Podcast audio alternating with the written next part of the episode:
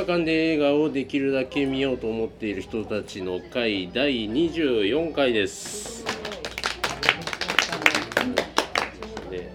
はいえー、と2月11日土曜日、えー、と場所は神戸住吉にありますチーズワインバーミモレットからお送りしていきます。えー今日語っていく課題作新作はマーティン・スコセッシ監督「沈黙サイレンス」で旧作はデビッド・フィンチャー監督の「ゴーンガール」となっております。はい、ではまず、えーお集めの皆さんの自己紹介から参りたいと思います。えー、とミモレット映画部部長のおじいです。えー、と最近見た映画なんですけれども、えー、と課題作以外だと「ドクター・ストレンジ」が面白かったです。うんまあなんか、まあ、予告編の段階からかなりなんだろうあのインセプションみたいになんか建物がぐるぐるぐるぐる回るんですけれどもまあなんか魔法の感じが出てねなんか余計にさらになんでしょうディズニーマーベルのこう 資本力でさらにプラスしたというかそんな感じがしてすごい圧巻というか 2D で見たんですけど 4D で見るとちょっと僕4じゃないかなっていう気すらしました。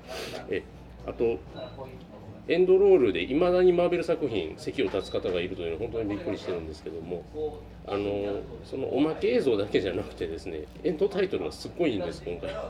なんか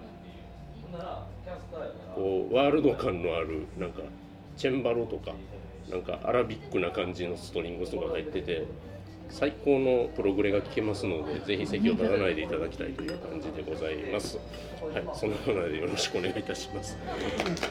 わざわざ最初に出てくるよね。そうそうなんかシーンが出てね。きますからって出てきても席を立たないということでね。はいそんな私、はい。えーっと八です。えー、まあ私もドクターストレンジを。本当は今日なんか見ようと思ったんだけど、ゴーンガールを見るの忘れていて、あもう今日慌てて見てきて 劇場では見なくて、最近で見たのはやっぱり、うん、っていう感じだったんですけど、いやまあもうおっしゃる通りで、なんかすごく映像がすごく面白くて、でテーマ性もなかなか深いものがあり、えーまあ、結構引き込まれる。で、アベンジャーズの関係がまたよくわかるような、わかんないような、うんあれマイティマイティそうだよね、最後。最後出てきたのはあのあんまりあのオープニングではネタバレしない感じでっていう感じにはなってるんですけど。でも多分まあからまた一緒にやるいうことなんでしょまあそこからだんだん本家と絡めていこうという感じなんでしょうね。どんどん文系なんか文系が文系でどんどん分かれていくような感じがして、今何人いるかわからないですよね。そう。そろそろ20人とかが見えてくるんじゃないでしょうか一クラスうん。感じになってきてますけど。今年もあるアベンジャーズがえっとね今年はね「ガーディアンズ・オブ・ギャラクシー」の 2, 2本目がまさに予告編もバンバン流れてたりしますしあとスパイダーマンがあったり。ああスパイダーマンがね。感じがしますけれども、はい、まだまだマーベルあとソウと今後10年を延々続くんであろうなという感じがしますね。結構まあ見ててそれなりにみんな面白いからすそう、うんごいなと思う、うん全部見切れてないんですけどはい、よろしくお願いします。無理です。お久しぶりでございます。お久しぶりです私もあのドクターストレンジ見たんですけど、大体感想は一緒なんですけど、意外だったのが隣で見てたカップルで、絶対この大体ありがちなの。は知らない女の子中身を知ってない子をうん彼氏が連れてきたんだろうと思ったら意外や意外。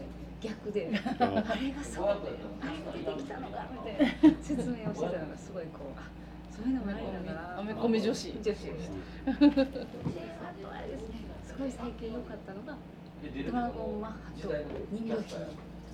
あれは良かったです。ドラゴンマッハは特に、あの、ムエタイ、うん、じゃあ、ムエタイと、なんかカンフーが一緒くたになって、もうなんか久しぶりにファーって何も考えず見れて楽しかったので、今塚本さんさんによくぜひドラゴンマッハ。ドラゴンマッハを一押しで。塚口 です人魚姫の方もあれですね、最近日本の映画とか出てこない。最初から最後まで鉄頭鉄尾滑稽な役回りの人っているじゃないですか。昔こうなんでしょうイングル何映画どこ映画でしチャーシンチ中国。あ中国。昔日本の動画でもこうずーっと滑稽な役回りしてたあの青大将今あんな感じでの人が結構出てきててあなんかちょっと懐かしい感じだなと思いながら、うんまあ、最後ちょっと泣きましたけどいい映画ですよろしくお願いします。です。えー、まあ、映画多分半年ぶりぐらいになる感じで、去年ほんまは先月とか熱く去年の総括とかちょっとタイミングが合わなくてちょっと今日になって。今年もまだあんまそんな見てないんで今年は。あいいですよ。去年の1位言ってもらっても麦さんと。あの去年の1位はもうディストラクションベイビーあーなるほど。これも圧倒的に良かったって良くなかったのはやっぱもうもう熱く語りたいぐらいの「シン・ゴジ」と「君の名は」これに関して君の名ははと。あ。もうでも僕「シン・ゴジ」ちゃんと本買いました 買ったけど映画面白くないよっていうのは重ねて言ったあの分厚い本をお持ちの方が二人もいらっしゃるという感じでございます。そんな感じです。よろしくお願い。します。どうもお久しぶりです。お久しぶり半年ぶりぐらいの参加ですあ、あの音なのであの名前を。あ、ギターです。あ、すみません。ありがとうございます。名前は？あつきです。大丈夫？ちょっと。飲みすぎましたのでこれまで。あれですけど。まあうん。どうかな。これ半年ぐらいの良かったっていうのがあんまりないかなっていうところなんですけど、うん、控えやったら使いやったらはい。吹き替え王子として。うん。はい。なかったんよなこれまで。でもこの世界の片隅ののんのんちゃんがすごく良かったって言ってるんですけどまだ私はあ。それはチェックしきれてなくて。あそれをちょっと行きたいなと思ってるんですけどもなんだかんだ行けなくて今に至ってるということで。ちょっと行きたいなと思ってるところなんですけど。今日はそれぐらいにとどめておいてもらってはい。まず話を進めていきたいなと思ってます。はい。はい。よろしくお願いします。麦さんのあの去年の1位去年ですか私があそうですね。さっき出てきたこの世界の片隅に良かったですね。ですか？はいはい。で人がさん があのやってたのであのクラウドファンディング。あああすごい。その名前を見つける見つけるって言ってあった。ってああああ素晴らしい僕は見てないそこにあるみたいなあれは感動するよね感動するよね本やっててすごいかっこいいバーっとテロップに流れるのはちょっといいかもっていう、うんあら素敵。まあ、あの映画自体もその先に呉の方であの美術館の方で展示を見たりするとなんかこうグッとくるものがあってあれは確かに、うん去年のナンバーワンに挙げときたいと思います。ワースト。ワーストはあのあれですスーサイド。あスーサイドスクワット。あ、確かに。確あかにれ良かったんですこれぼ僕もスーサイドスクワット。やっぱりそうですよ。ね。すごい良かったんですけど、あれは、うん、ジョーカーが主役で良かったんじゃないかうんうんうん。それやったらすっごいいいのになってたと思うんですよね。主役誰でしたっけって。主役ウィル・スミス。ウィル・スミスうんで。マーモットロビーじゃなくて。ね。あれがいまだに思い出して残念。うん。でしたね。あんだけね素材が揃ってたの。そうなんですよ。ルックも良かったのにな。すごい予告が楽しみだっただけで、うん。すごい残念って言って出てきた映画でした。ね。はい、まあ今日は楽しく喋っていければというところがあります。がああはいはいはい。なのではい。すいません。忘えーと忘れてないですよ。えーとあちょっとね今クラウドファンディングでこう名前がずらっと並んでっていう話を思い出したんですけど昔あの本当に本当にかまあ第1次か2次かはあの区別難しいですけどアニメブームの頃に結構ねあの1年持たずに打ち切りになった作品の最後が見たいって言ってファンが署名運動をして劇場版が作られるってことが何回かありまして、で宇宙戦士バルディオスっていうねロボットアニメがあるんですけど、ね、それそれのエンディングでその署名した人の名前が全部流れるっていうのはというような故事を。アニメ界の故事を。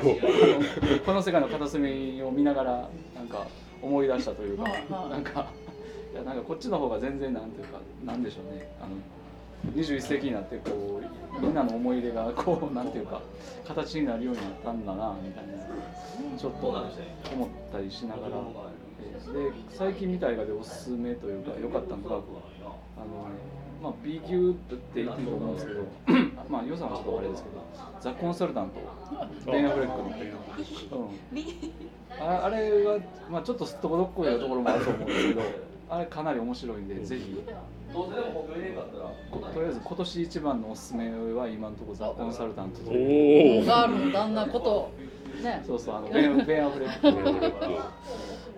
えなかなかあのあのちょっとねこうちょっとねちょっとこうこうこうするんですけど何やってるか分からないですなんかする前にこう指先両方の指先をこう拭いてからなんかするんですけど英国でやってましたね一瞬そうそうそうやってますねなまあなかなか面白いんで、えー見たいザ・コンサルタンはい、ということであのよろしくお願いしますト。リクさんよろしくお願いします。のんちゃんです。ははいい。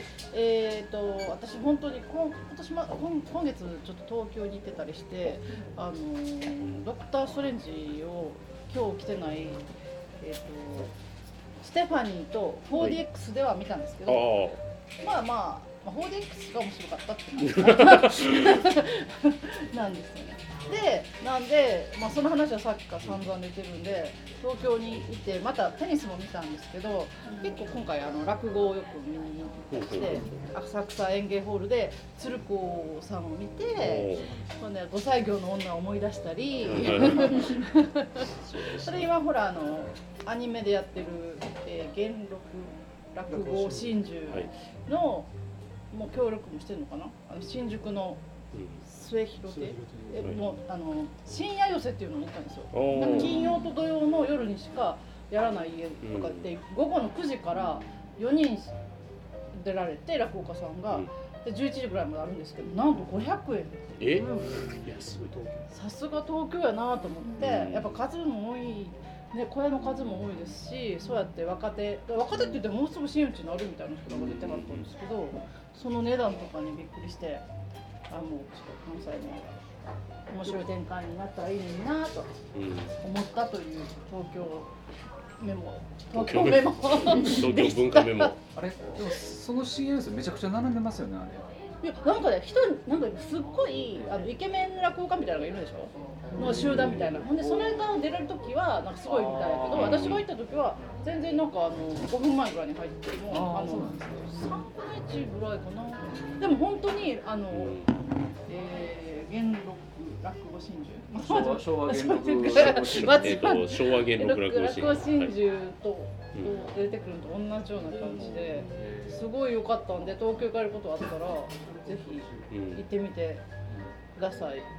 はい、はい、まあ関西で繁盛店。そうですね。繁盛店私も来月も行きます。し、はい。あの銀狐でもまた銀狐寄せを4月にやったりするので、はい、それは。神戸元町。あ、そうそうそう。新海地にねできるっていういうことになってるらしいんやけど、ね、それにできたらそういうこういろんな人がね入れてっていう風になれるんじゃないかなと思ったり。しますけどね。ということで、まあ映画も、えーはい。えっ、と落語も映画も楽しんでいこうというはい。感じでございまして、はい。えっと今日はですねこのえっ、と7人でお送りしていきます。